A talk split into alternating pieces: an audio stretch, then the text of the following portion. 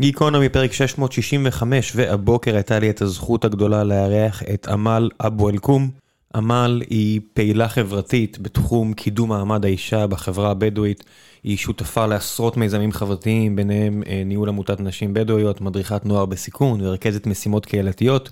היא מקדמת ערכים ליצירת חברה מלוכדת ושוויונית יותר. דיברנו על כל הפעולות שהיא עושה, על החברה הבדואית בארץ, על ההזדמנויות, על מה צריך לקרות, אבל בעיקר על נשים ועל מקומן בחברה הישראלית, נשים בדואיות, ועל ההזדמנות הגדולה שמונחת לפתחנו. מקווה שתהנו מהפרק הזה, רציתי לתת לה כמה שיותר מקום לספר ולדבר.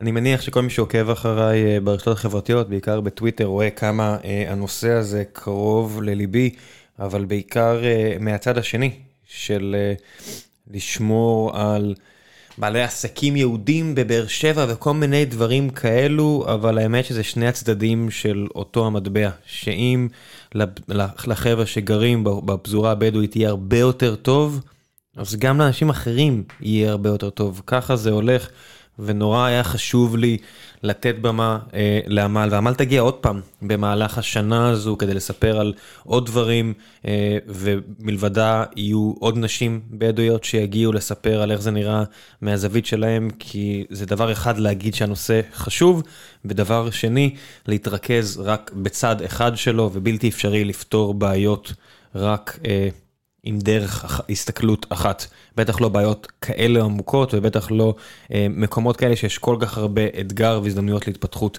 ולפני שנגיע לפרק הזה, אני רוצה לספר לכם על נותני החסות שלנו, והפעם זו חברת המזרנים האהובה עליי בארץ, פנדה זי זי זי. פנדה מציעה לכם מזרנים וקריות וכל מה שאתם צריכים. הילד שלי ישן על מזרן של פנדה, אני מדי פעם נרדם שם. אתם יכולים להזמין את המזרנים האלה מכל מקום בארץ, המשלוחים והחזרות חינם, יש לכם מאה לילות ניסיון, נסו כמו שצריך בבית, בלי לחץ ובלי דאגות מיותרות, זה כל תווי התקן הבינלאומיים המוכרים. וכמובן המילה שלי שאני יכול להגיד לכם, אחלה מזרן, אחלה שירות, ויש קוד קופון גיק, ג'י אי אי קיי, חמישה עשר אחוז הנחה על כל האתר, זה יותר מה שתקבלו אם סתם תיכנסו שם, אז תשתמשו בו, שידעו שהגעתם דרך גיקונומי, ושיהיה לכם שנת לילה טובה. ועכשיו, גיקונומי שש מאות שישים וחמש, עם עמל אבו אל-קום, מקווה שתהנו.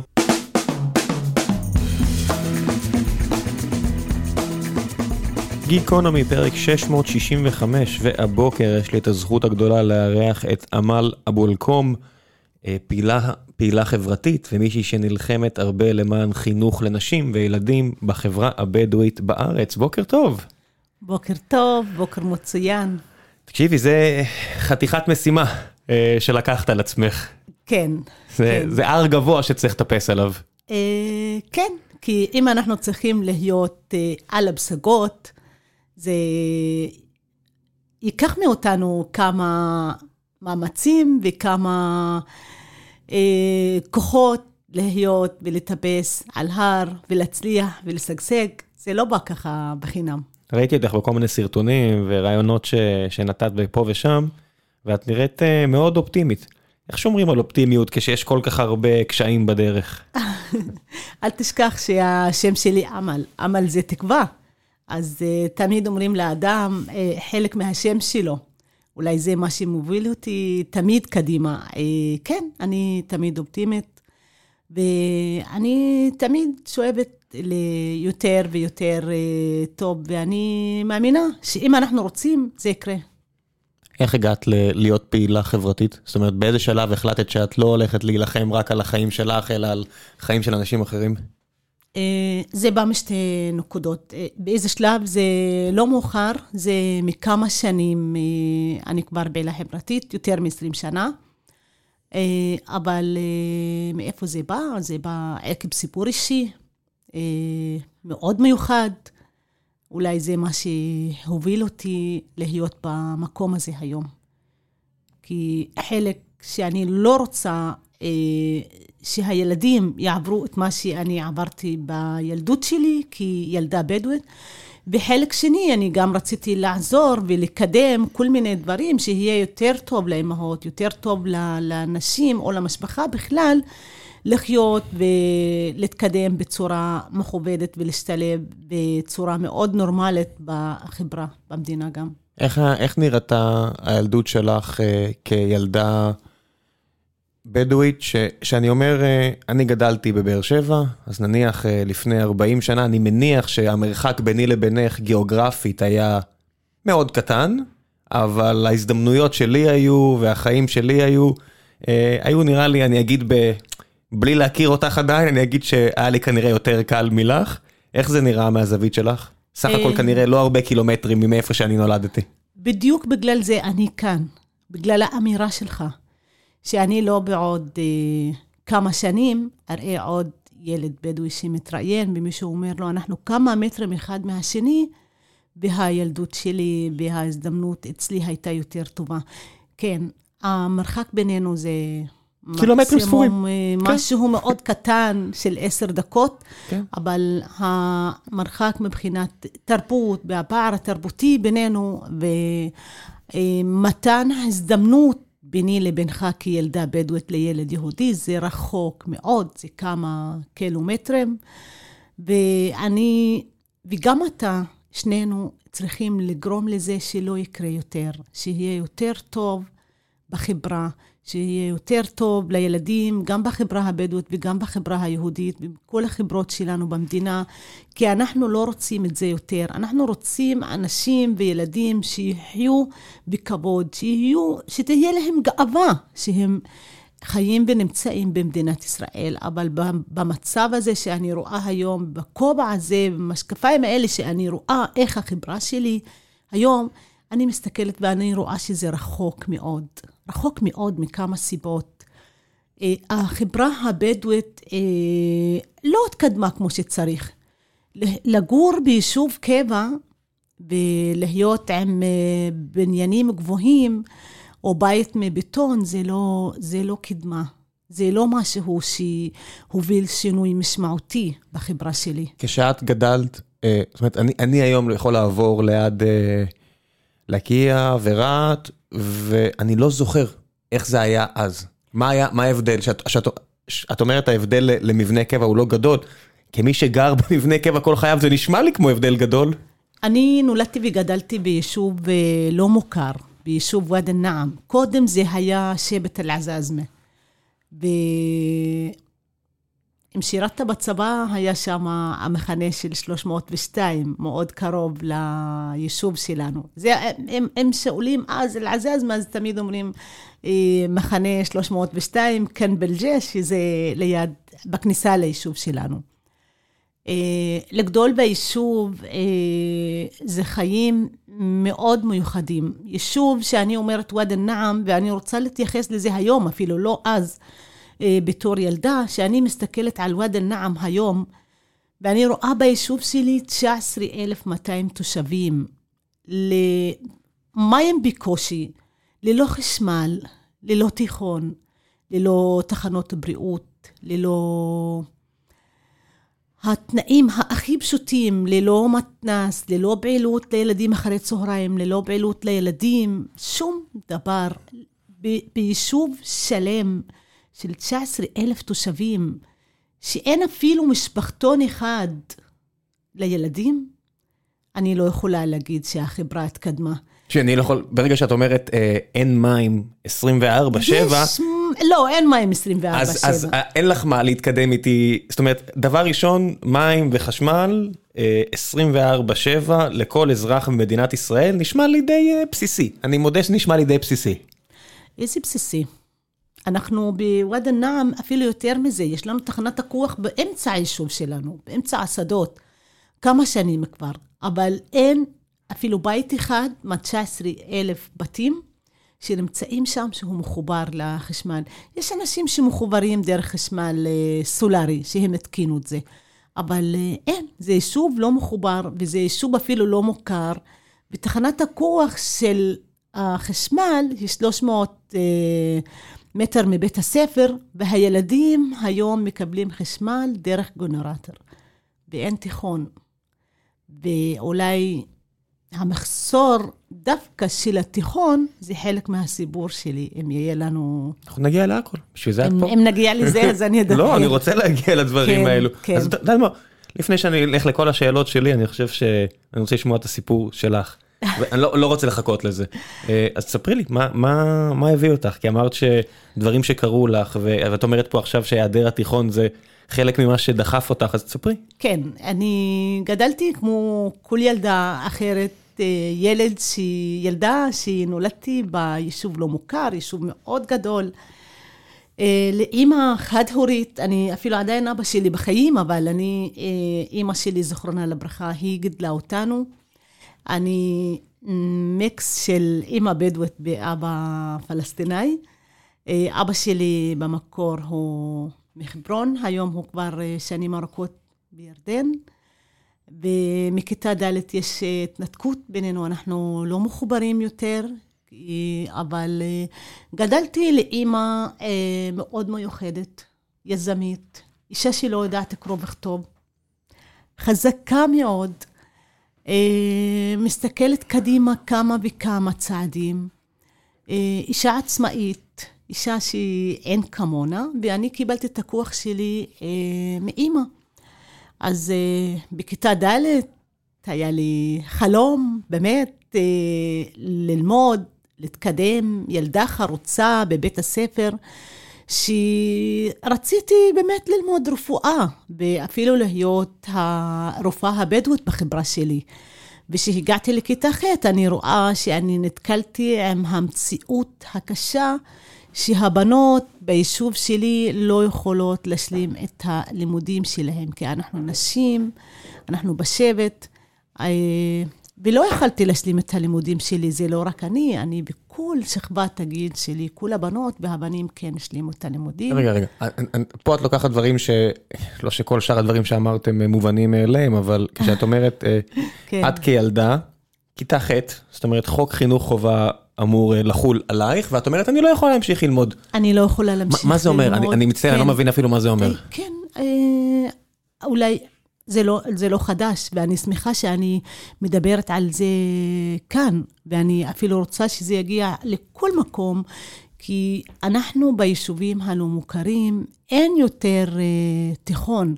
ודווקא בוואדי אל-נעם, בשבט שלי, עד היום, מאז הילדות שלי, עד היום, אין תיכון, דבר שמנע ממני להשלים את הלימודים שלי, אבל זה עד היום פוגש את הילדות ביישוב. מי שרוצה להשלים את הלימודים אחרי כיתה ח' היא צריכה להתנייד או לסגב שלום או למקום אחר. למה לא השלמתי? רגע, רגע, מה, מה הבנים עושים? אמרת שהבנים כן לומדים, איפה הבנים לומדים? הבנים לומדים היום בסגב שלום, באיפה שהם רוצים, אבל גם אז הבנים לא למדו בסגב שלום, כי לא היה סגב שלום בכלל. למדו בצפון, במשולש, לא היה בתי ספר. אבל למה לא הבנות? כי במשפחה אף אחד לא שלח אותם? זה היה אסור לשלוח אותנו לצפון או למשולש, כי נשים לשאר שבוע, שבועיים, על מנת לרכוש השכלה. זה, זה דבר מסורתי. כשאת אומרת אסור, מי קובע מה, סליחה על השאלות האלה, אבל מי קובע מה מותר ומה אסור? זה אמא, זה, זה מי ש, מי שמוביל את הכפר, מי קובע את זה בכלל? לא, לא, לא, זה לא אמא, זה לא רק מי שמוביל, זה דבר מסורתי, חברתי, שיש עליו הסכמה, בנות, אי אפשר לשלוח אותם שבועיים, שלושה, בתקופה שלנו. כי זה חוקי דת, זאת אומרת, אני, אני לא, מכיר, לא. יש הרבה דוקטוריות ערביות ומוסלמיות. היום זה השתנה, אני מדברת אותך לפני הרבה שנים, היום זה השתנה, היום הבנות אפילו הולכות ללמוד בחוץ לארץ, אבל בתקופה שלי עדיין לא היה החלק של הלימודים מאוד חשוב, החברה לא כל כך מבוטחת, אז גם מכל הבחינות, מבחינת הסעות וכלכלה ופרנסה והכל, הכל, הכל, זה לא היה בצורה שישנה היום. אז כן, זה היה חלק מהמסורת ומהתרבות, שהבנות לא יצאו מעבר למגדר של השבט לרכוש השכלה. אבל היום... איך זה גרם לך להרגיש? אני בתור ילדה לא קיבלתי את זה, מה לא עשיתי, בכיתי, ועשיתי מלא מלא מלא דברים. כן, רציתי להשלים את הלימודים שלי עם האחים, עם בני הדודים, עם כל הילדים בשבט שיצאו ולמדו. לא יכלתי, לא יכלתי, אני וכל הבנות בשבט, ואז אני התנתקתי מהלימודים שלי, תקופה של מעל עשר שנים, ואחר כך אני סיימתי אקסטרני, בהצטיינות. איך? איך משלימים, אם מפסיקים ללמוד בכיתה ח' לעשר שנים, זאת אומרת מגיל שתים עשרה עד גיל עשרים ושתיים פחות או יותר, איך בגיל עשרים ושתיים חוזרים ללמוד? כן, חזרתי, חזרתי, זה לא היה משהו שאפשרי, חזרתי, סיימתי אקסטרני בבאר שבע, נפגשתי עם אישה גם מהחברה היהודית, אישה מקסימה, התעזרנו ביחד וחזרתי אני וגם חברות שלי, היינו שבע נשים, וכן, הצלחתי לסיים את הלימודים שלי, אקסטרני וגם בהצטיינות. שאני מדברת על אישה בדואית, נגיד לפני שנים רבות, אוקיי, נגיד חלק מהתרבות, עדיין אין התפתחות, ו... אוקיי, אני יכולה להבין את זה, אבל שאני מסתכלת על זה היום, שאנחנו ב-עשרים עשרים ושלוש, ביישוב של תשע עשרה אלף תושבים, תשע עשרה אלף מאתיים, שאין ביישוב הזה תיכון, רק בגלל שהוא יישוב לא מוכר, אני רואה כאן סיבה של אי הצדקה, זה לא נכון, פשוט מאוד. לא, זה לא היה נכון אז וזה לא נשמע לי... זה לא נכון אז וזה לא נכון היום, ואני כאן מדברת ספציפי לבית הספר. לא מעניין אותי שהיישוב, תגידו לי מוכר או לא מוכר, אנחנו ילדים, אנחנו נמצאים במדינה, אנחנו תחת חסות של אזרחות ישראלית, אנחנו במדינה, אנחנו אזרחים, אנחנו גרים פה, וחוק חינוך חובה הוא חל על כל הילדים. הוא לא מבדיל בין ילד אה, נמצא ביישוב לא מוכר, לבין ילד נמצא ביישוב אה, אה, מוכר. הבעיה שאת מתארת היא בעיה שהיא כללית גם ליישובים המוכרים, או שזו בעיה ספציפית ליישובים הלא מוכרים באזור הדרום? אני מדברת ספציפית על היישובים הלא מוכרים, ואני מדברת ספציפית על יישוב אה, וואדי אל-נעם. אנשים שמתוך ה-תשע עשרה אלף האלו, ופשוט בגלל שאני כל כך, וסלחי לי שוב על השאלות, אבל בגלל שאני רחוק קצת מהתרבות הזו, ואני כן רוצה להבין, יש מישהו שמונע מאמא בוואדי אל-נעם פשוט לעבור ליישוב מוכר? אם היא רוצה לשנות משהו? זאת אומרת, אני לא יודע, מצטער שאני שואל, אבל אני אפילו לא מבין את הדינמיקה, זאת אומרת, זה, כי זה מחוץ לשבט, אז לא, כי איך, אני פשוט לא מכיר מספיק את הדינמיקה, אז אני שואל. כן, מאיזו בחינה, זאת אומרת, היום אני מוואדי אל-נעם, מה מונע ממני לעבור לסגב שלום? נניח. אני היום כאישה מזכירה בית בסגב שלום כבר כמה שנים. למה אני הזכרתי בית בסגב שלום? כי זה יותר קרוב לעבודה שלי, יותר נגיש, הילדה שלי לומדת בסגב שלום, אבל אני אימא לי ילדה אחד, אבל מה עם נשים שיש להם יותר ילדים, ואחים, ומשפחה, בסגנון חיים אחר? כן, אני מסתכל על המספרים מבחוץ, הממוצע לאישה בדואית שהיה, לא יודע מה, לפני חמישים שנה, תשע, עשר ילדים, היום הוא עדיין חמש. עם חמישה ילדים לא קל להשכיר בית ביישוב אחר. כן. בלי עזרה. כן, כן.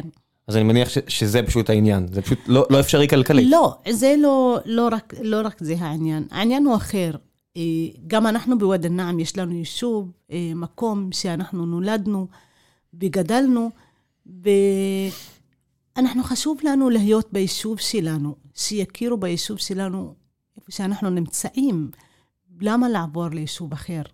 למה לא ביישוב שלנו יהיה בתי ספר? למה לא ביישוב שלנו יהיה רווחה, יהיה מתנסים, יהיה מעדניות לילדים אחרי צהריים, יהיה פעילות לנערות, יהיה כל מה שצריך. בגלל שאני אקבל את התנאים סוציאליים שלי כאישה או לילדות שלי במדינה, אני צריכה לעבור מקום? אני לא צריכה לעבור מקום. אני רואה בקיבוצים, במושבים אה, ליד, פחות מאלף אנשים, והם מקבלים את כל התנאים שלהם. אני, אני, אני, אני נגד האפליה הזאת. למי שלא מכיר, שיש, למי שלא מכיר שיש, איזה מושבים וקיבוצים את מדברת עליהם?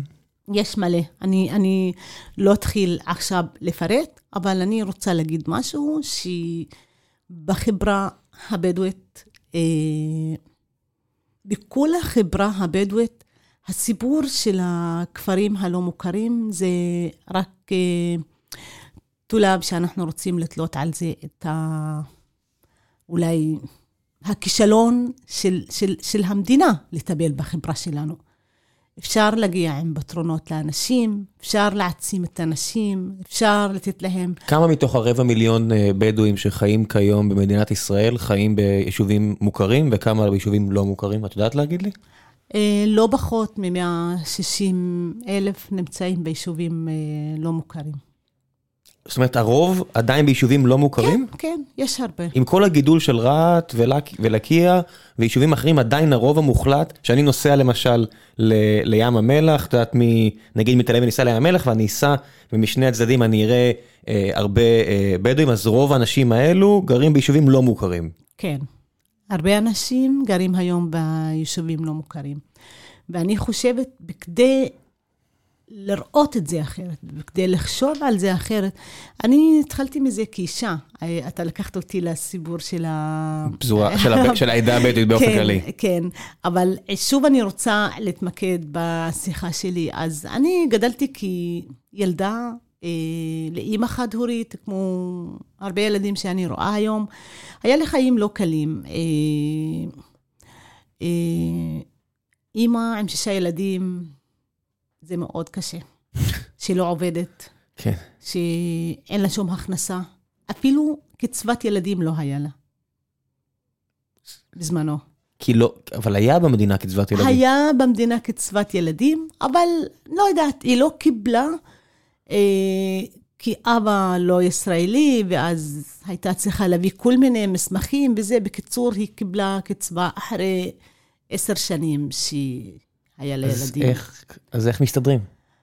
היא הסתדרה. אמרתי לך שכל היזמות שמדברים על זה היום, והעצמאות, אני למדתי את זה מאמא שלי. היא, היא עבדה בחקלאות, גדלה כבשים, גדלה עופות, מכרה, כל מיני דברים, לבנה בקמח ועוד דברים, ואז היא גדלה אותנו בגאווה, בכבוד, וכן, סליחה.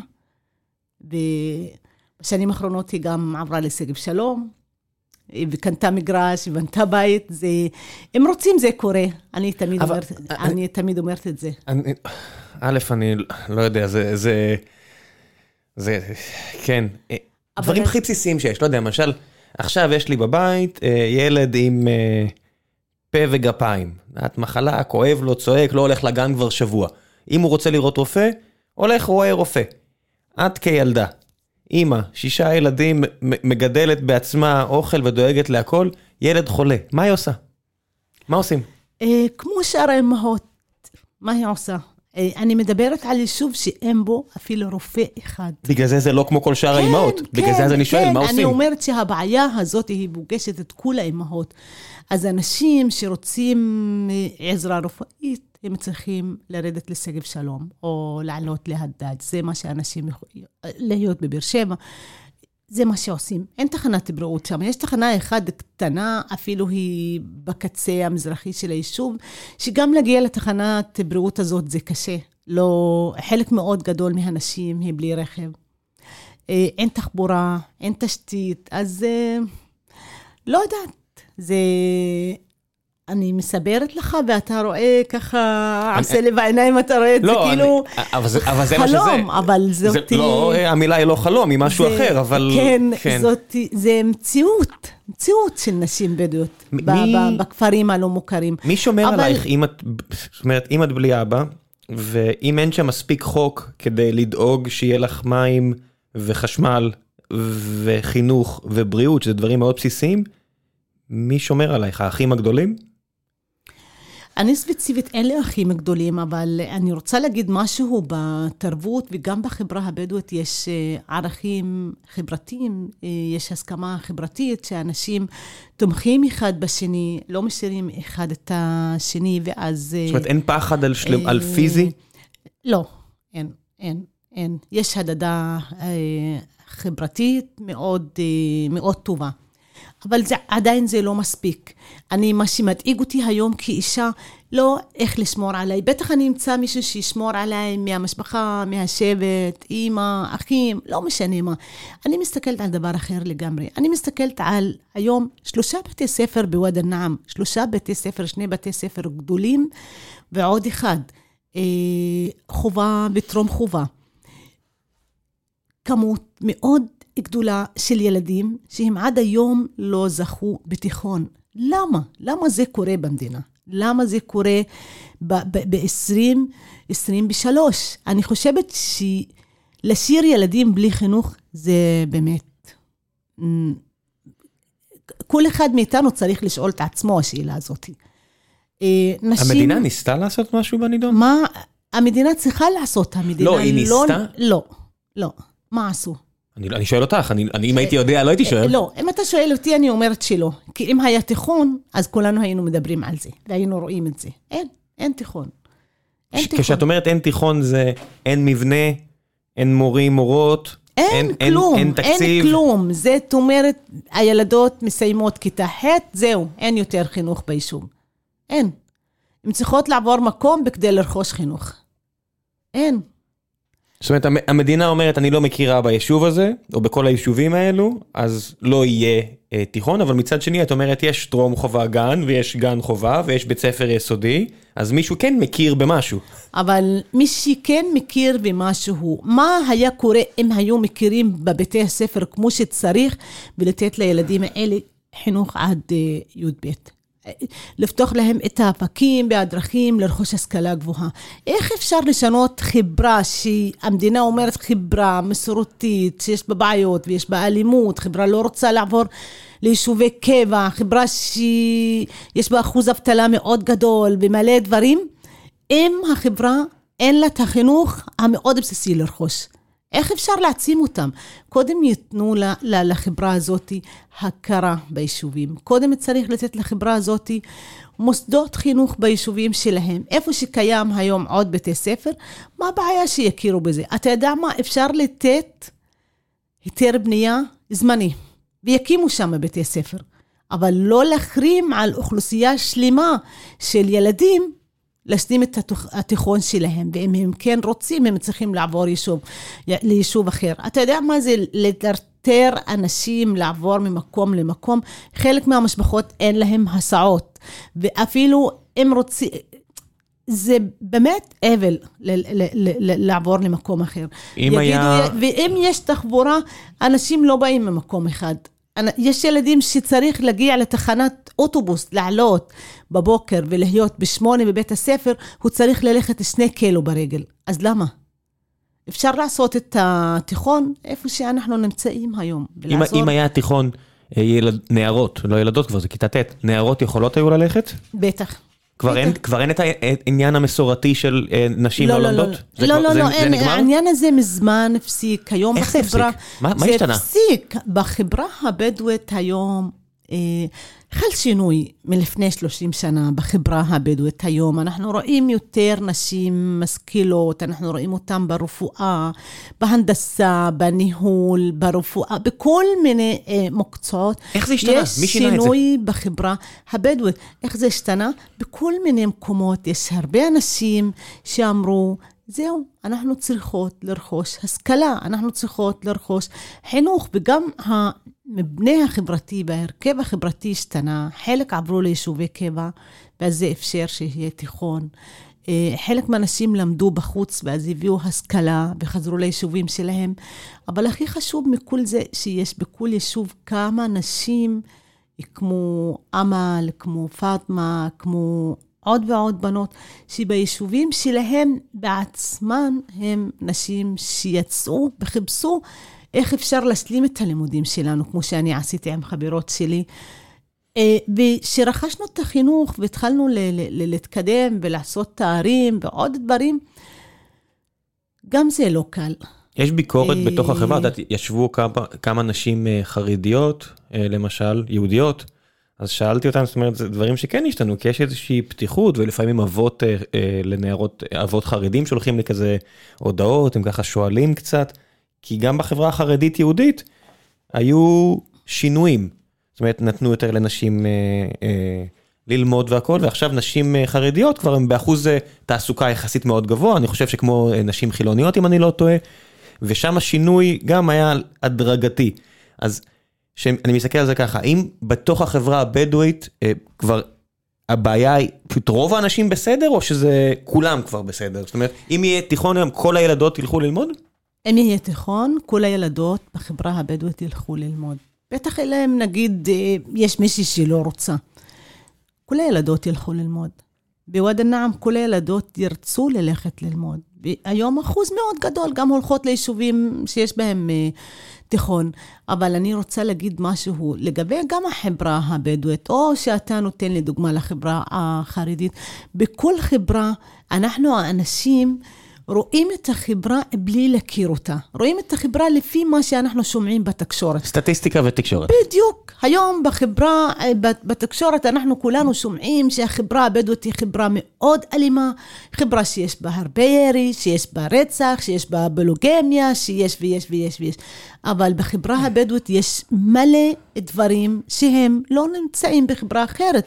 למה לא לדבר, לא לדבר על חברה מנוודות, מחברה מסורתית, מחברה שחיה חיים קשים, חברה שהפרנסה היחידה של האנשים הייתה זה הצאן והכבשים שלהם, לדבר על היום ב-שלושים ארבעים שנה, מה חל בחברה הבדואית, מה השינוי שבא בחברה הבדואית. היום יש הרבה אנשים בחברה הבדואית מאוד מוצלחים, יש הרבה אנשי עסקים, יש הרבה אנשי חינוך, יש הרבה אנשי רפואה, אנשים היום יותר מושכלים, אנשים חלק מאוד גדול גר במקומות מסודרים, חל שינוי בחברה הבדואית. אנחנו בחברה שהיא חברה מאוד טובה, לא מייצג אותי ולא מייצג את החברה הבדואית מי ש...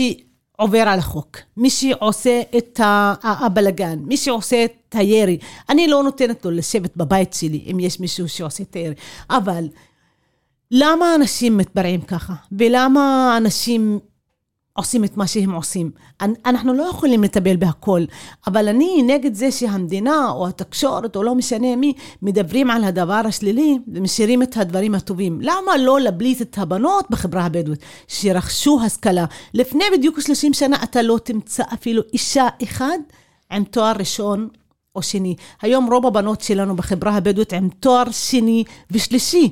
אני אחרי התנתקות שנים רבות מבית הספר, אני היום עושה את הדוקטורט שלי עכשיו, ומה אני עושה? ב- ב- בשילוב נשים בשלטון, כי אני מאמינה שצריך לשלב את הנשים בשלטון, דווקא מהחברה הבדואית, כי רק ככה אנחנו יכולים לשנות את המעמד שלנו, ליותר טוב כ- כחברה מסורתית וכחברה בדואית. אני לא רואה בעצמי, כאישה, שמה שמגיע לך כיהודי, או מה שמגיע לאישה יהודייה בתרבות אחרת, למה מגיע לה ואני לא? אני גם רוצה את הזכויות שלי, על בי חוק, על בי אה, אה, שוויון, שאני גם נמצאת פה במדינה, אני אזרחית, אני נמצאת כאן, אני משלמת מסים, הכל, הכל, הכל.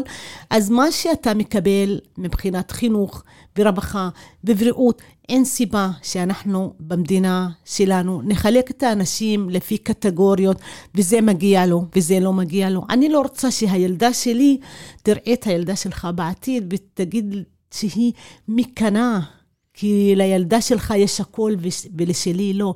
אני רוצה שיהיה להם זכויות שוות. במקום לקנות, דווקא להוביל דברים ביחד. לדבר על איך אפשר לקדם את הצעד הבא ביחד. גם ילדה יהודית וגם ילדה ערבית. אני יש לי מלא חברות, מלא חברות מהחברה היהודית, ואני אוהבת אותם, ואני מכבדת אותם, ואנחנו מבקרות אצלי בבית, והכל.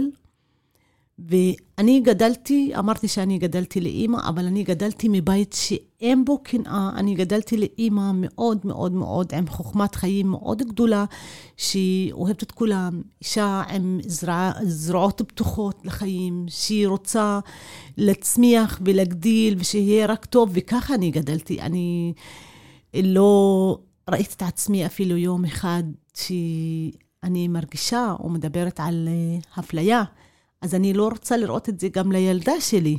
עד לא כמה רוצה... יש כעס, זאת אומרת, אם עכשיו מוסדות המדינה, ממשלה חדשה, יגידו, תאי, הגיע הזמן לסגור פערים, נבנה אה, תיכון ביישוב הזה והזה הלא מוכרים, נסדר חשמל, נסדר מים, נשים תחנת משטרה כמו שצריך, כדי שלא יהיה ירי באוויר, כדי שלא יהיה דברים אחרים. עד כמה האוכלוסייה אה, ביישובים האלה באמת מרגישה אה, חלק המדינה, ותקבל את השינויים האלה, כי השינוי שאת אמרת, שלושים שנה לעבור מהמון המון שנים של חיי נוודות, ליישוב קבע, מוכר או לא מוכר, זה שינוי שהוא כל כך מהיר. מהיר. נכון. זה שלושים שנה אחרי אלף וחמש מאות, בדואים ומוסלמים כבר אלף וחמש מאות נכון, שנה, אז נכון, זה השינוי נכון, הגדול זה לפני כן, זה נכון. אלף וחמש מאות שנה שנדדו מחצי האי ערב, עד לאזור הזה פה, ולסיני, ולכל מיני מקומות אחרים, ופתאום, תוך שלושים שנה, יישובי קבע, חיים במדינה עם הרבה יהודים מסביב, פתאום נשים לומדות, פתאום הכל, שלושים שנה נשמע לאט, אם אני חי ארבעים שנה, אז שלושים שנה נשמע אה, הרבה זמן, אבל לחברה, לסוסייטי, זה כלום זמן. נכון. עד כמה בכלל החברה הבדואית עכשיו, מוכנה לעוד שינויים, שהם עוד יותר מהירים.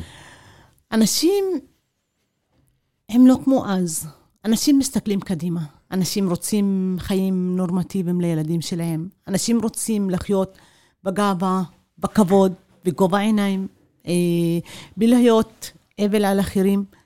זה מה שאנשים רוצים, ואני חושבת שאנשים דווקא ישמחו לשינוי, והם רוצים את השינוי הזה, אבל אתה לא יכול לבוא לכפייה על חברה לחיות אה, בבניין קומות, אתה לא יכול להגיד לאישה בדואית שהיא כאילו כל החיים שלה גדלה ב, ב, ביישוב לא מוכר או לא משנה, עכשיו את עוברת ל, ל, ליישוב קבע, את צריכה לגור בקומה שש, את צריכה להפסיק לגדל כבשים, עכשיו את צריכה להיות באקדמיה, אבל מה עם התשתית? צריך להכין אותה, צריך לתת לאנשים האלה הזדמנות, לתת להם לחוות, לטעום, מה זה מודרניזציה, מה זה חינוך, מה זה רווחה, מה זה בריאות, את כל זה צריך להתייחס לאנשים ולהתנהל אותם ולדבר אותם מגובה עיניים, ממקום של כבוד. ברגע שמדברים עם האנשים ממקום של כבוד, אני חושבת שאנשים יתחברו אחלה לעניין, זה לא יהיה כאילו הקפאה על האנשים, לעשות את זה בכוח, אין כוח, דווקא אנשים לא הסכימו. אבל צריך לעשות את זה בצורה מאוד מאוד מאוד גמישה, שאנשים יצליחו להבין את זה, להפנים את זה, להרגיש שהם חלק מהשינוי הזה, ולא משהו שמכתיבים להם. זה מה שצריך. אני היום רוצה להגיד לך על דוגמה, למשל, מה אני עשיתי כאישה בשנים האלה. אני אמרתי שאני סיימתי לימודים, יוד בית, בית הסתיינות, בבאר שבע. אחר כך אני חזרתי לאמא, אני חזרתי עם תעודה של הצטיינות, רציתי ללמוד רפואה, לא יכלתי, כי אמא חד הורית ולא היה לי איך לממן את השכר לימוד שלי, ומשם אני החלטתי לעשות משהו, פתחתי עמותת נשים, לא מיד, אחרי כמה שנים, שבכל פינה ביישוב, אני ועוד חברה שלי, קידמנו קורס של לקרוא ולכתוב, ועזרנו לאנשים בו בשם, עזרנו לאנשים לדעת מה זה לכתוב את השם שלה. אתה צוחק, אתה יודע כמה זה בסיסי. אני לא. כן, אני זוכרת יום אחד, סבתא התעקשה לקחת אותי איתה לבנק, ואני שאלתי אותה למה, אז היא אומרת לי, יאללה בנתי כמאן שוויה הרי, כשהגענו לפקידה, נתנה לה את החותמת הזאת לחתום. ואז סבתא, בגיל שבעים ומשהו, שעמדה ליד הטלפק, ואומרת לפקידה, שנתנה לה את החותמת, יאללה, חודיה, אני לא רוצה, יעני תקחי, אני לא רוצה, תביא עת, התגלם. אני רוצה לכתוב בעצמי. שאני אכתוב בעצמי. הסבתא הזאת רצה, רצתה בזמנו שאני אהיה איתה, שהיא תכתוב את השם שלה בבנק לפעם ראשונה, שהיא חותמת. כל הנשים בבנק התחילו לעשות למחות כפיים. למה? כי הן יודעות, כי הן מטפלות בנשים בדואיות, ויש להן את החותמת, כי הן יודעות שנשים בדואיות לא יודעות לכתוב, אז מביאים להן את החותמת המיוחדת. אבל עכשיו, שהסבתא אמרה לה, אני יודעת לכתוב את השם שלי, תביא עט, תקחי את החותמת שלך. אף אחד לא יכול לדעת מה המשקל והשמחה של מעשה כזה, מאוד קטן, שהוא רק לכתוב את השם. אתה יודע כמה נשים היה לה חלום לכתוב את השם שלה בחברה הבדואית?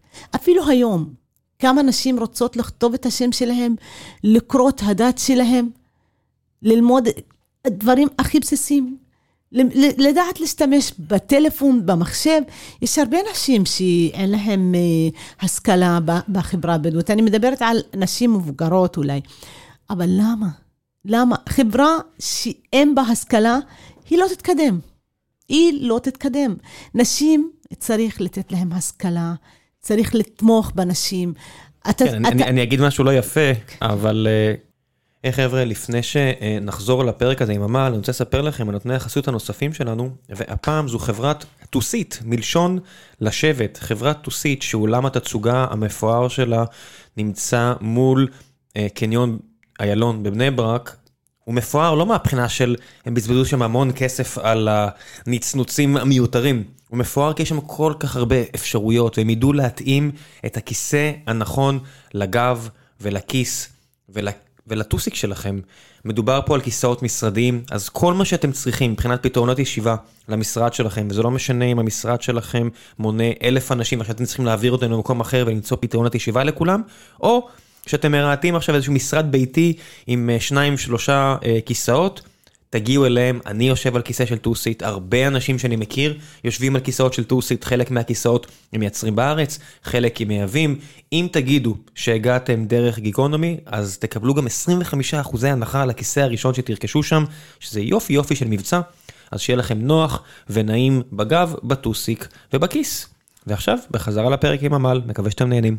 אם, תסלחי לי על זה, אבל אם אפילו ברמה הכי פרקטית, ככל שליותר נשים בדואיות יהיה השכלה והזדמנויות, יהיה פחות נשים בדואיות עם עשר ילדים שאין להם אפשרות לעשות כלום, ויהיה יותר נשים בדואיות עם שתיים, שלוש, ארבע ילדים, שיוכלות גם לחיות חיים יותר טובים לעצמן, וגם יותר לילדים שלהם. אני לא נכנס לאף אחד למה הוא עושה עם המשפחה שלו, אבל ככה זה. לאורך ההיסטוריה, גם יהודים, רק לפני מאה שנה, היו הרבה שהיה להם שמונה, תשע, עשר ילדים לאישה, וזה השתנה. מה לעשות שהשכלה לנשים זה משהו שמשפיע על הדברים האלה. זה לא הכי, זה די ציני להגיד מה שאמרתי, אבל uh, יש פה גם אינטרס למדינה לעזור גם לדורות הבאים, לא רק לדור הנוכחי. אני חושבת שאם יהיה לאישה הבדואית, אה, יהיה לה את כל הדברים האלו של חינוך, רווחה, אה, מקומות תעסוקה, אה, מה שהיא רוצה. קודם לתת לה את זה. היא תוכל להחליט בעצמה מה טוב בשבילה, ויתנו לה את זה קודם. ואז אין צורך בהטפת אה, מוסר של כל אה, מיני אה, כאילו ברגלה. זה מה שצריך לתת לאישה, את, את מה שמגיע לה כאישה, שהיא תבחר, שיהיה לה את הכלים, שיהיה לה את ההשכלה שלה. אנחנו לא נתעסק כאילו אם היא תהיה עם עשרה ילדים או תהיה עם שלושה ילדים. קודם כאדם, כאישה, היא צריכה לקבל את מה שמגיע לה, כמו כל אישה אחרת בעולם. בוא נדבר ואז... שנייה על, על רופא אחר. כן. מנסור עבאס, שאני מודה שלא כל כך הכרתי אותו עד לפני שנים ספורות, ובתקופה האחרונה יצא לי לשמוע אותו מדבר לא מעט, ואני מודה שהדעה שלי עליו השתנתה מאוד, כי ככה זה, עד שאתה לא שומע בן אדם, יש לך... משהו אחד בראש, ואז אתה שומע אותו, ויש לך קצת משהו אחר, ומר מנסור עבאס, שהוא רופא במקצוע, מגיע מהצפון בכלל, mm-hmm. ממג'ר, או אני חושב, לא זוכר מאיפה, ועד כמה זה משפיע. זאת אומרת, אמא שלי, שהייתה בבאר שבע חמישים שנה, ורופאת ילדים, אז היא טיפלה ב... והכירה לא מעט נשים בדואיות, היא תמיד אמרה לי שהיא רואה הבדל נורא גדול בין בדואים בצפון ובדואים בדרום ישראל. עד כמה זה משפיע שהמוקדי כוח הרבה פעמים הם לא בדרום, אלא בצפון של החברה הבדואית או הערבית? זה, זה, זה כן משפיע, אבל אני רוצה להגיד, החברה הצפונית, הם, היה להם את הנושא של ההשכלה לפני החברה הבדואית, ואני הזכרתי בתחילת דבריי, שילדים מהחברה שלנו אז שרצו ללמוד ולרכוש תיכון, הם הלכו לצפון, למשולש, ושם הם השלימו את הלימודים שלהם, אבל היום זה אחרת. ואתם מרגישים, נגיד עכשיו היה שנה, שבממשלה היה בן אדם שהיה חשוב לו כנראה יותר מרוב היהודים לדאוג לרווחת הבדואים בדרום. הרגשתם איזשהו שינוי? אני לא רוצה לדבר על זה ספציפית, okay. אבל אני רוצה להגיד משהו מאוד חשוב. בעיניי, מי שצריך לדאוג לרווחה של הבדואים או של התושבים בנגב בכלל, זה לא רק מנסור עבאס או מפלגה מיוחדת. מי שצריך לדאוג לזה, זה הממשלה, זה המדינה, זה משרדי ממשלה. צריך להקצות תוכנית תקציבית מיוחדת לכל מה שקורה בנגב. הרי אנחנו מרגישים את האפליה. אני חושבת שגם אתה כיהודי שנמצא פה, יש הבדל בינך לבין מי שגר בבאר שבע. אנחנו בפריפריה מרגישים את השוני הזה. זה גם באר שבע. למי שלא יודע, כמות השנים שישראלי חי, ההבדל בין תושב דרום לתושב מרכז ישראל, זה ארבע חמש שנים אם אני לא טועה. ומלאים בשאר השנים, מלבד הארבע שנים הבדל האלו, ההזדמנויות ואיכות החיים הייתה זהה, אז אולי הייתי יותר סותם את הפה. אבל זה לא ככה. ואם אתה מסתכל על זה ארבע חמש שנים הבדל בין יהודים שגרים בבאר שבע או במרכז הארץ, אז מה אני יכולה להגיד על אישה בדואית שנמצאת ביישוב, ומה אני יכולה להגיד על אישה בדואית שנמצאת ביישוב לא מוכר כמה שנים? אני רואה, אני רואה את ההבדל, ואני מרגישה שזה כמה שנים אחורה, וכולנו צריכים לגרום לזה, לצמצם את הפערים האלה. אנחנו לפעמים, כאנשים וכנשים, לפעמים יש לנו את הפתרון, ולפעמים רוצות לקדם את זה, ומנסות לקדם את זה, אבל לצערי, גם לאנשים שרוצים להוביל לשינוי טוב, לפעמים לא מוצאים את ההזדמנות שלהם. אנחנו כקבוצת נשים היום בסגב שלום, יש לנו בית שזה נקרא מענד, זה מיזם של סבתות, זה אחד מהפרויקטים ש, ש, שאני עשיתי דרך העמותה שלי.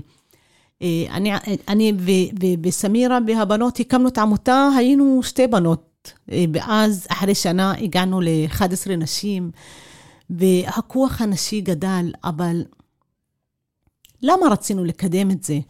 כי אנחנו מרגישות שצריך לשמיע את הקול הנשי שלנו, לבנות מנהיגות מקרב אוכלוסיית הנשים, להגיד שאנחנו נמצאות, להיות שותפות בקבלת ההחלטות, לשמיע את הקול שלנו, ולא לשאר בחצר האחורית, אפילו רוצים, רוצות להביא את עצמנו על ידי ביטוי, לסדר היום במדינה, ביישוב, להגיד אנחנו נמצאות, וזה זכותנו אגב, זה לא משהו שנותנים לנו. אנחנו כנשים... זה לא מתנה. זה לא מתנה, זה זכות, זה זכות. בזכות לא יתנו לך במתנה, אתה צריך לקחת אותה. אז זה מה שאנחנו עושות היום בעמותה שלנו, אנחנו קידמנו מעדונית לילדים, מעדונית אינטנסיבית, לכל מיני סיבות כאלה ואחרות של פוליטיקה, נסגרה. אני לא אכנס לזה עכשיו, אבל... קידמנו מרכז קטן לגיל הרך, קידמנו הרבה דברים גם בסגב שלום. אני אישית יום אחד הלכתי למשרד ביטחון, והבאתי חיילות מתנדבות, ועבדתי עם חיילות מתנדבות קרוב לשנתיים שלוש בסגב שלום, וחיילות ונשים וחגיגה מאוד גדולה, וקיבלתי אוטובוסים ולקחתי נשים טיולים לכל מיני מקומות בארץ. למה? כי אני מאמינה בשותפות, וגם בשותפות של תרבות, וגם בקשר מכובד וקשר הדדי בין אנשים. אני מעודדת את השילוב של הערבים והיהודים. אנחנו נמצאים באותו סירה, אנחנו באותו מדינה, הילדים שלנו יום אחד יבגשו, ואני חושבת שכדאי ונכון שיבגשו בקרקע, במקום מאוד נקי, מאוד מסודר, שיצליחו לשתול דברים, לראות איך הדבר הזה צומח ביחד, ולא לדבר על מקום של קנאה, של אפליה, של למה מגיע לי ולא מגיע לאחר. כשבנו את הפארק החדש שם, הרי למי שלא יודע ולא מכיר, אני ממליץ שתפתחו פשוט מפה, אולי בזמן שאתם מאזינים את הפרק, כי אולי אתם חושבים שגיאוגרפית הדבר הזה נורא רחוק. סגב שלום יותר קרוב למקומות מסוימים בבאר שבע, שתכף אני אדבר עליהם, מאשר איפה שאני גדלתי בבאר שבע. זה כמעט כמו שעומר נהייתה עוד שכונה בבאר שבע, מבחינת הגיאוגרפיה. גם סגב שלום, זה לא מצפה רמון תשעים קילומטר עם באר שבע. אנחנו מדברים פה על, אם תפתחו את המפה, אתם תבינו על מה אני מדבר. זה לגמרי נראה כמו עוד שכונה בבאר שבע, חוץ מהעובדה... שמונה, שבע דקות. כן, חוץ מהעובדה שזה ממש ממש לא עוד שכונה בבאר שבע. יש... כאן שההורים שלי עד לא מזמן גרו, ואני נולדתי שם, אז הגעתי לא מזמן לשם עם המשפחה, והיינו, יש פארק חדש, פארק האגם, אני לא יודע איך זה כן, נקרא, כן. שזה ממש, כן. זה בקצה של באר שבע, וזה יותר קרוב לסגב שלום מאשר לבית שלי, ולקח לי שם את הילד ואשתי, והלכנו שם, ורוב האנשים שהיו סביבנו, היו בדואים. והסתכלתי ימינה שמאלה, ואמרתי, אם אתה רק בונה, ואמרתי ללישי, אמרתי, אם אתה רק בונה תשתיות, אם אתה רק בונה תשתיות נורמליות ברמה גבוהה, פתאום כל ההבדלים אה, נעלמים קצת. יש מגרשי כדורגל, יש דשא, יש משחקים לילדים, פתאום כולם שמחים, פתאום אין אה, אווירה לא נעימה, זה, זה רק אה, בדברים יחסית פשוטים. ו, וזה כל כך קרוב. זה, באמת אני... שאתם שומעים פה את עמל מדברת, אולי אתם מדמיינים משהו אחר, פשוט תפתחו מפה, תראו איפה סגב שלום שאתם שומעים פה, ביחס לבאר שבע, איפה זה נמצא? זה מה שאני אומרת תמיד, את האחריות החברתית, היא הזרעים של הדמוקרטיה, היא ההתחלה של הדמוקרטיה, לבנות ולעשות, אם זה בחינוך, אם זה בכל מיני, אבל ברגע שאנחנו בונים בחינוך, ברגע שאנחנו מעצימים את הנשים, זה תמיד צריך להיות בסדר העדפיות, כי זה מביא לחשיבה חיובית, וזה מקדם את האוכלוסיות בכלל, וגם האוכלוסייה הבדואית. הרעיון זה תמיד נמצא, הרעיונות הטובות זה תמיד נמצאות בתוכנו, אבל אנחנו כנשים, כחברה, לפעמים התנאים לא מאפשרים לנו להוביל את זה, ונותנים לנו לשרוד ולהתלבט ולקחת החלטה, כאילו, פה ושם. אני חושבת שהחברה שלנו, איפה שאנחנו נמצאים, זה הבית שלנו, ואנחנו רוצים לשמור על החברה ועל הערכים הטובים שיש לנו, אבל... למה אנחנו שומרים על זה? גם בכדי שהדור הבא ימצא חיים טובים, כמו שאנחנו מצאנו, אבל אני מדברת, לא חיים טובים כאילו מבחינת חינוך וזה, כי אנחנו לא מצאנו את זה, אני מדברת מבחינת ערכים, מבחינת אהבה, שיוהב לחיות בחברה הבדואית. אנחנו שומרים את זה על מנת שהם ישמרו גם את זה אחר כך, אבל אני אומרת, כל הירושה של המורשת שלנו, זה תנאי מאוד חשוב לכוון את הפנס של העתיד. השבט שלכם, ש, שאת חלק ממנו, הוא כולו נמצא באותו מקום, או שלא יודע מה, כמו שאני מכיר מה, מה, מהיהודים, אז יש פתאום אחד פה, לא, ואחד לא, ש... לא. אחד בקנדה, ואחד בגרמניה, ואחד מ... לא יודע מה, נשאר באיזה.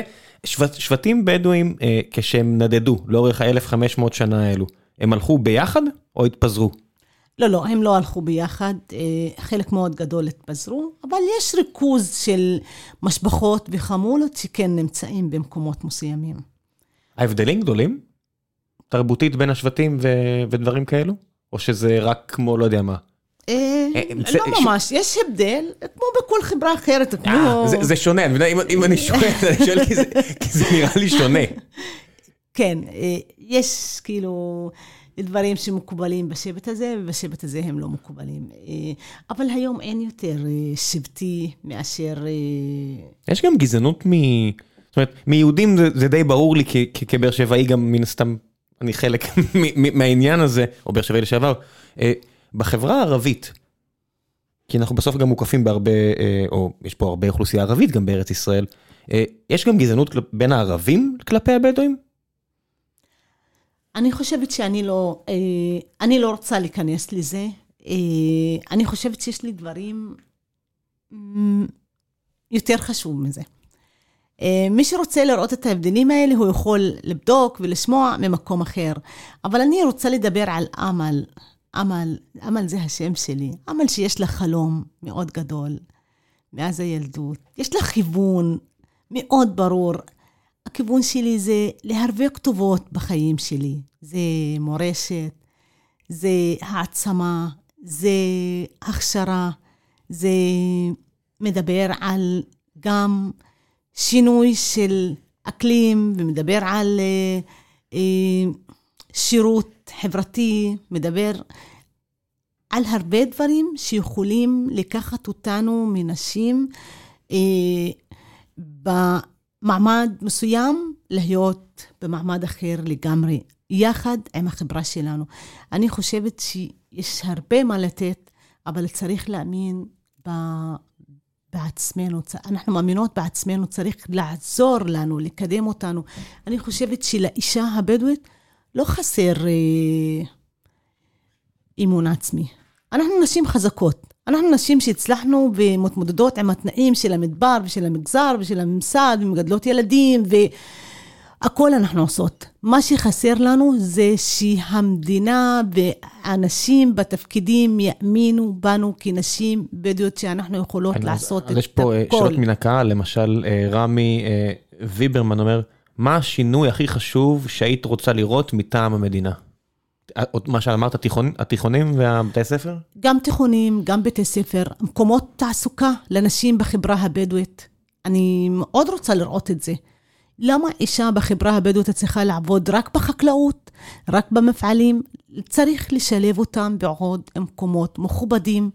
מי שאין לה השכלה, היא צריכה לרכוש השכלה, אבל צריך לתת את הכלים, את ההכוונה. לא להגיד חברה מסורתית, חברה סגורה, חברה שלא יכולה לקדם את עצמה ואת הילדים שלה. תנו לאמא הבדואית להוביל לדברים. אני בסגב שלום כבר מעל עשר שנים, יחד עם החברות שלי, שאנחנו נמצאות בעמותת נשים בדואיות, יותר מעשר שנים מנסות לקדם משהו מאוד בסיסי. אנחנו מנסות לקדם חווה תיירותית של נשים. לדבר על המורשת, על התיירות, לקבל תיירנים, כמו במקום שאנחנו היום מקבלים את זה בבית מאוד קטן, זה שנים עשר מטר, רצינו לקדם את זה, רצינו באמת לקבל חווה בכניסה ליישוב, ושם לעשות את הפעילות שלנו. אני בבית שלי כעמל בכל שנה מקבלת מעל שישה אלף תיירנים, שחלקם יהודים, אם זה מהארץ או מחוץ לארץ. למה לא לעשות את זה בחוץ, שיהיה יותר פעילות לנשים? למה לא לעשות את זה בכניסה ליישוב שלי, שאני אהווה גם מודל לעוד חברות שלי, שיתנו לנו את ההזדמנות הזאת, להתקדם, להתברנס, לחיות בכבוד, לעשות את מה שצריך לעשות. למה אני מדברת ביישוב שלי כאישה בדואית על שיתוף ערבי-יהודי, ואני מאמינה בזה, ותיכנסו לדף הפייסבוק שלי, שנקרא מענד, בית מורשת הסבתות הבדואיות, למפגש הבין-דורי, והשם שלי עמל אבו אל-קום, גם ב, ב, בדף הפייסבוק שלי, ותמיד אני מדברת על שיתוף ערבי-יהודי, כי אני מאמינה שיש הרבה שסעים בחברה שלנו, ואם לא אני ולא אתה ועוד אנשים טובים נדאג לצמצם את השסעים האלה בחברה, אני חושבת שיהיה לנו, בעוד כמה שנים זה יתפוצץ בבנים שלנו. זה יהיה מאוד קשה. אני חושב שזה כבר יתפוצץ. עוד לא, תאמין לי, עוד לא. תמיד יכול להיות יותר גרוע, אבל שמי, לפני שנה, כשראיתי במלחמה האחרונה, או לא יודע איך רוצים לקרוא לזה, כל מילה מכובסת שזה, וראיתי מאות בדואים צעירים, ושהחבר'ה המבוגרים יותר בכפר, או מהשבט, אומרים, הם לא מייצגים אותנו, אבל כבר אין לנו יכולת להגיד להם להירגע. אני אומר, זה, זה בדרך למקום רע מאוד. נכון. זה, זה בדרך לפיצוץ מאוד רציני. אבל מי גרם לזה?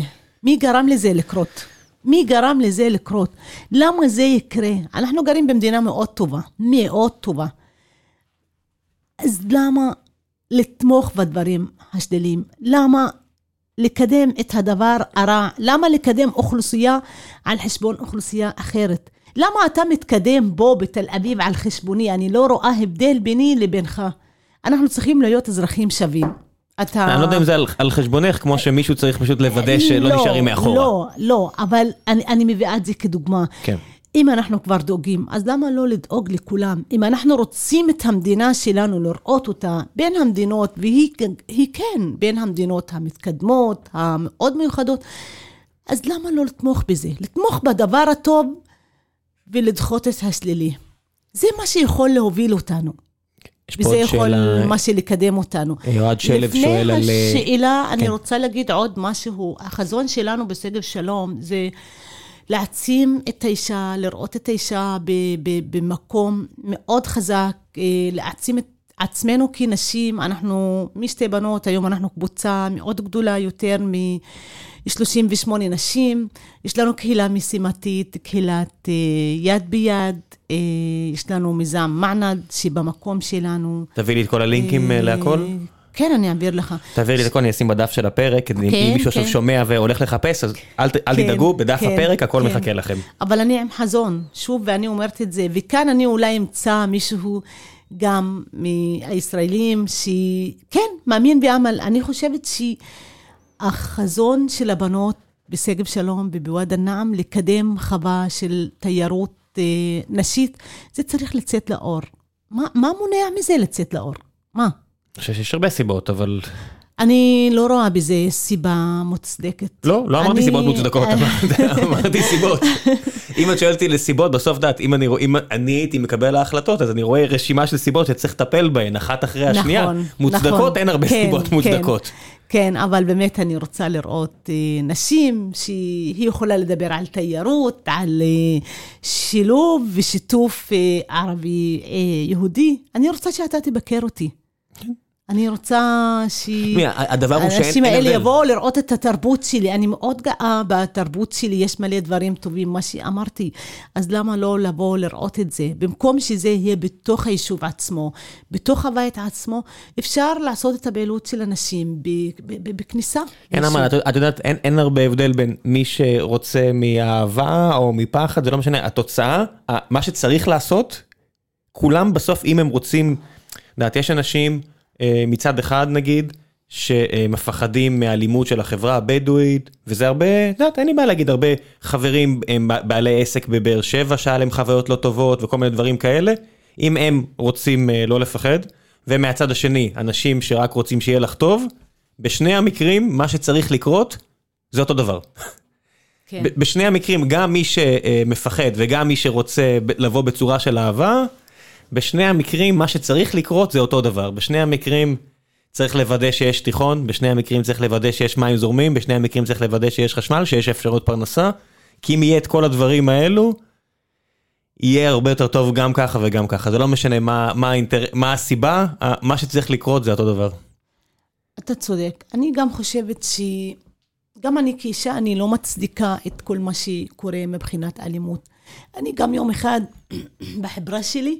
אני לא רוצה לראות יותר אלימות. בטח שלא, כי זה פוגע בך לפני שזה פוגע בכולם. זה פוגע בי לפני שהוא פוגע באחרים. ואני תמיד אומרת שהמשטרה צריכה לקחת את זה ביד מברזל. אבל לא רק זה, צריך גם את שאר הדברים. לא רק זה, אבל צריך גם לתת את הפתרונות, לתת את החינוך, לתת את ההבנה, לתת את המודעות, פשוט מאוד. אנשים שיש להם מודעות, שיש להם השכלה, שיש להם רווחה, שיש להם מקומות תעסוקה, שיש להם מלא דברים שנותן לו להשתלב ולהתקדם בחיים כמו בן אדם נורמלי. אני לא מאמינה שתהיה לו סיבה להתעסק באלימות.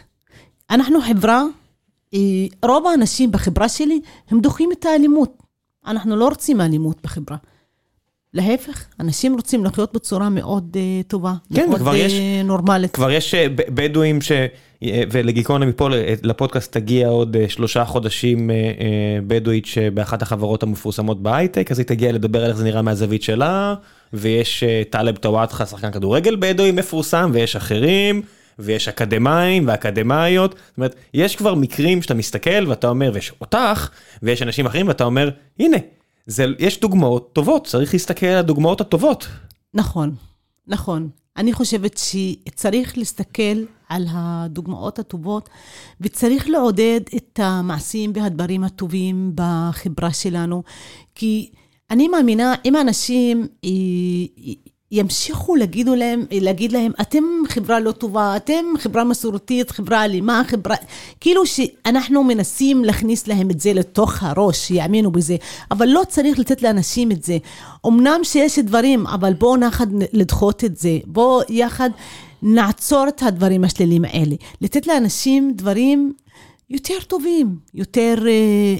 נכונים, לתת העצמה לאנשים, לתת אה, מקומות תעסוקה, לתת אה, תיכון לילדות, לתת יותר מזמים בחברה הבדואית, אפילו יותר מזה.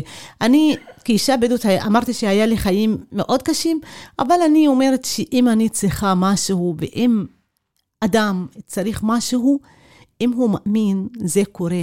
אני התחלתי מאישה שלמדה רק עד כיתה ח', אין תיכון, כל החיים שלי נלחמתי, אני לא הייתי רופאה בסופו של דבר, אני לא יכלתי, אתה יודע מה, בילדות שלי היה לי שתי חלומות, אני חלום אחד קראתי בספרים שארצות הברית זה מקום רחוק, והיה לי סקרנות לבקר, וחלום שני רציתי להיות הרופאה הבדואית הראשונה, ואני... לא היה, שאת הייתי ילדה, לא היה אף רופאה בדואית?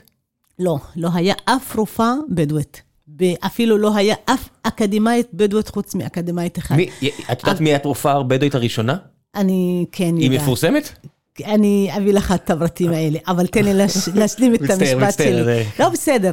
אני חושבת, ואני מאמינה, אם האדם רוצה משהו, זה קורה.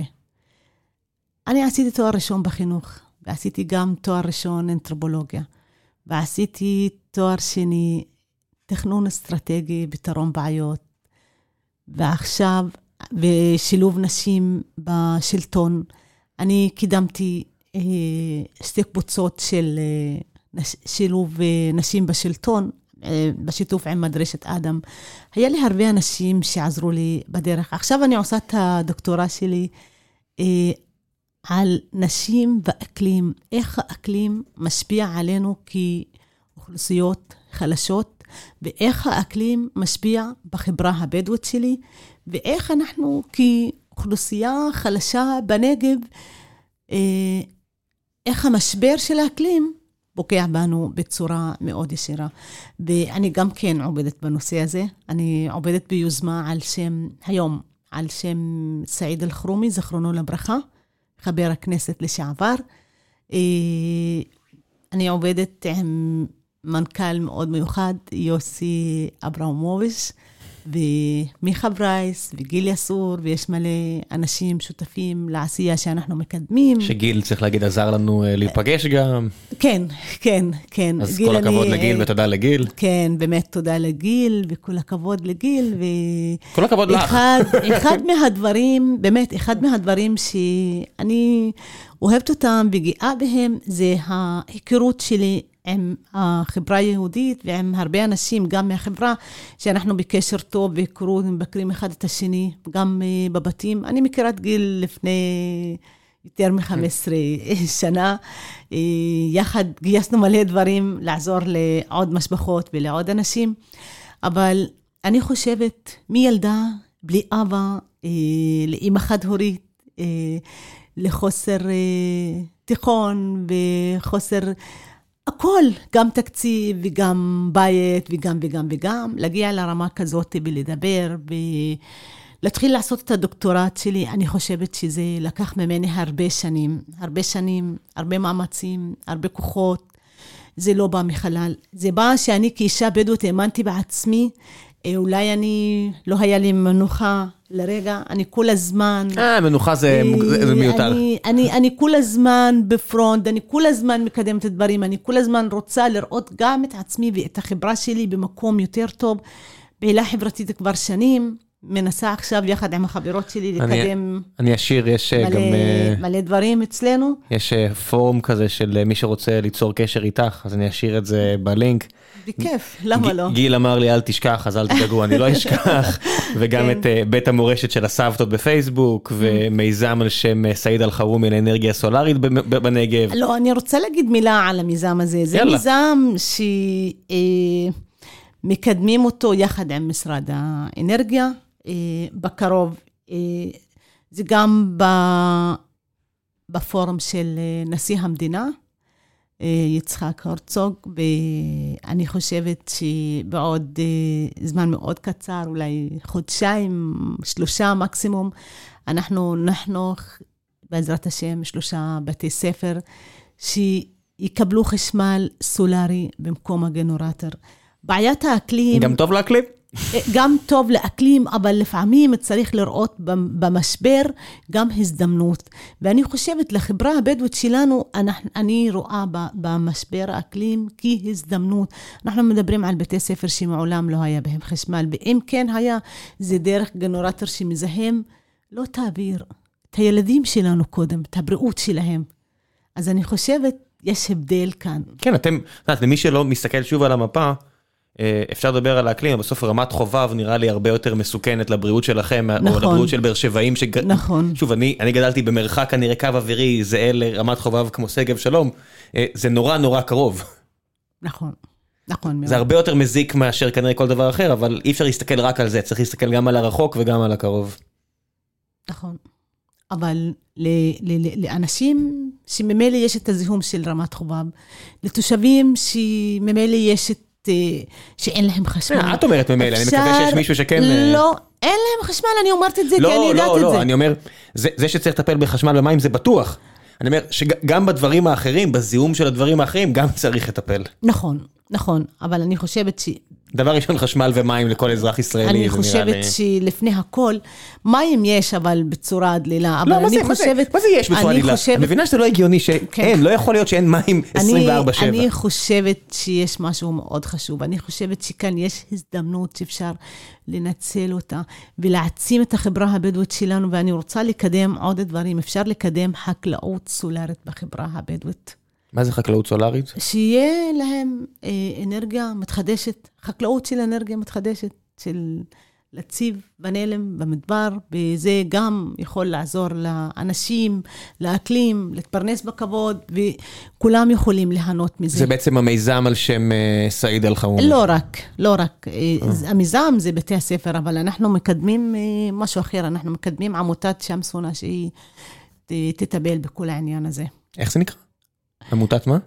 זה עמותה שהיא בשלבי הקמה. אבל איך נקרא? מה המילה שאמרת? שמסונה. שמסונה? שמסונה. מה זה בעברית? שמסונה, יעני. שמסונה, אנחנו לקחנו כל מיני קיצורים, אבל שמסונה זה שמש, זה שמש שלנו. כן.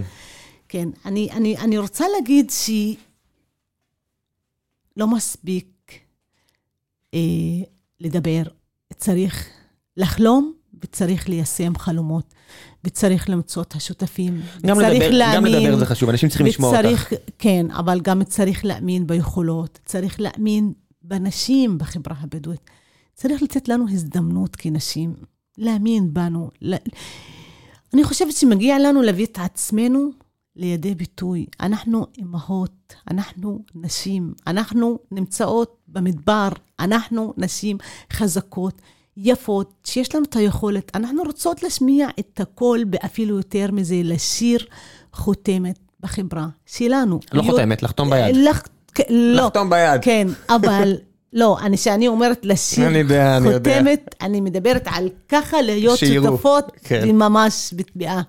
אבל יותר מזה, והכי חשוב, לאפשר, פשוט מאוד, לאפשר לנשים האלה, לאפשר להם, להתקדם, לעזור להם, למצוא את התנאים, למצוא את עצמם, לתמוך.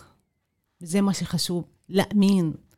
אני חושבת שיש הרבה דברים שאני כאישה בדואית ועוד נשים אחרות, בכל חברה אנחנו יכולים להיות גאים בדברים כאלה. אני היום שאני רואה את ליד תחנת האוטובוס או במקומות אחרות שאני הולכת, ואני רואה את הבנות, הרופאות והאחיות, והבנות שהולכות לאקדמיה, אני אומרת, וואלה, עשינו את זה, זה כיף, זה גאווה לראות את זה. אבל שאני רואה אימא שרוצה להגיע לתחנת בריאות עם הילד שלה שהולכת שני קילו ברגל, זה גם משהו שקורע את הלב. אז מצד אחד יש התפתחות, ומצד שני יש הרבה... יש עוד הרבה לאן להתפתח. יש הרבה לאן להתפתח, ויש הרבה דברים ש... ש... שצריך לטפל בהם. אני מקווה שאנשים, שכל אחד ואחד מכם שמאזין עכשיו, מבין שלא תעשו, לא יהיה. צריך לעשות. כן. פשוט מאוד, צריך לעשות. לא יעזרו, לא יהיה. וצריך לעזור, וצריך לתת אחד... אמון בשני, כאילו, אנחנו צריכים להאמין אחד לשני, לתמוך אחד בשני, לקדם במקום להצביע על חברה מסוימת. אני חושבת שלושת האצבעות האלה מצביעות עליי, אני צריכה גם לעשות משהו, אז כולנו ביחד יכולים להגיע רחוק ולקדם דברים, ולקחת חברה מתחילת דרכיה, לחברה משגשגת, לחברה מצליחה, ובאמת להתחיל לדבר על הדברים הטובים שישנם בחברה הבדואית, ולא רק על הדברים השליליים שמייצגים אותם. כן, מה אני... שמעסיק את האישה הבדואית היום, זה לא שיעשו וי שהם ייצגו אותה, אני לא יודעת, נגיד בתיק כזה או אחר. צריך לתת את הכל לאישה הבדואית. הכל, הלימודים, העצמה, התעסוקה, הכל, ותנו לה לבחור, והיא יודעת טוב מאוד לבחור את החיים שלה. זה מה שצריך. יפה. עמל, ב- עם, עם המילים האלו אני לא יוסיף עוד שום דבר, ואני לא רוצה עוד שום שאלה, כי זה נראה לי, של, אני לא רוצה ללכלך את זה בשום דבר אחר. יש, בכל זאת אני חייב משהו לגיל, שעזר לי ככה לפגוש אותך, ועזר לי להקליט הפרק הזה, אז הוא ביקש לתת המלצה, Uh, הוא אומר, יש הרבה uh, אורחים שממליצים על uh, איין רנד, אז הוא אומר, אם איין רנד זה מקסימום אייץ' די, מי שרוצה פור קיי במונחים של חדות, אמינות וירידה לפרטים, הוא ממליץ מעומק הלב להכיר את אורסולה לגווין, uh, החל מהקלאסיקה בידיים uh, ריקות, uh, ועד לספרים לילדים. בגדול, מדע בדיוני כפי שנכתב על ידי פיזיקאים ומתמטיקאים, ולא על ידי אנשים אחרים שלא כל כך ברור איך הם קשורים. יפה, אז השארתי לכם גם את ההמלצה הזו, ואני אשאיר גם את כל הלינקים שאמרנו, אז דרך ייצור קשר עם עמל, בית המורשת הסבתות בפייסבוק, המיזם על שם סעיד אל-חורמי, ומענד, מיזם אירוח לקבוצות בסגב שלום. משהו ששכחתי? החזון של עמל. החזון, אל תדאגי, אני, זה, זה, אני, זה גם הסיבה שהקלטתי, וזה גם הסיבה שאני מבטיח שהשנה יהיה פרקים עם עוד נשים בדואיות. לקדם משהו בשותפות ערבית, יהודית, אצלנו, שאנחנו יחד נעשה דברים ולקדם אותם. אז איך אני אגיד, סחטני חביבתי? תודה רבה. ישר כוח, תודה. רגע, חזרנו, כי לפני שנסיים, ככה אחרי שסגרתי את המיקרופון, המשכנו קצת לדבר, אני ועמל, ויש פה איזשהו מסר נוסף שמאוד חשוב, שכן חשוב שייצא, ואמרתי לעמל שעדיף פשוט, שפשוט תגיד את זה למיקרופון, כי זה פודקאסט, ולא צריך לספור בדיוק כל מילה, אז פשוט תגידי מה שאת רוצה. אני חושבת שאם אנחנו גם רוצים לראות את המציאות אחרת, ואני מדברת כאן על החברה, אני חושבת שצריך לשלב את הנשים בתפקידים פוליטיים, בתפקידים ברשויות. צריך לחזק את המקום של האישה, ואני לא רואה בזה היגיון שנשים לא משולבות בפוליטיקה. אני מאמינה שלנשים יש כוח עצום להוזיז ולקדם דברים. אז הנקודה הזאת בעיניי היא מאוד חשובה, ואני גם מחכה ליום הזה לראות אחד מהנשים. את? למה אחת מהנשים? גם אני, למה לא? גם אני. כן? כן. את? כן. לא אחת מי. גם אני. אם לא את, אז מישהו אחר, אבל קודם כל בוא נראה שאולי את. אבל גם אני וגם אחרות צריכות להיות בתפקיד פוליטי, בכדי לשנות דברים. כי לפעמים ההחלטות צריך מקור מאוד חזק שתנבע ממנו. ואז אני חושבת זה המקום הנכון. יפה. תודה.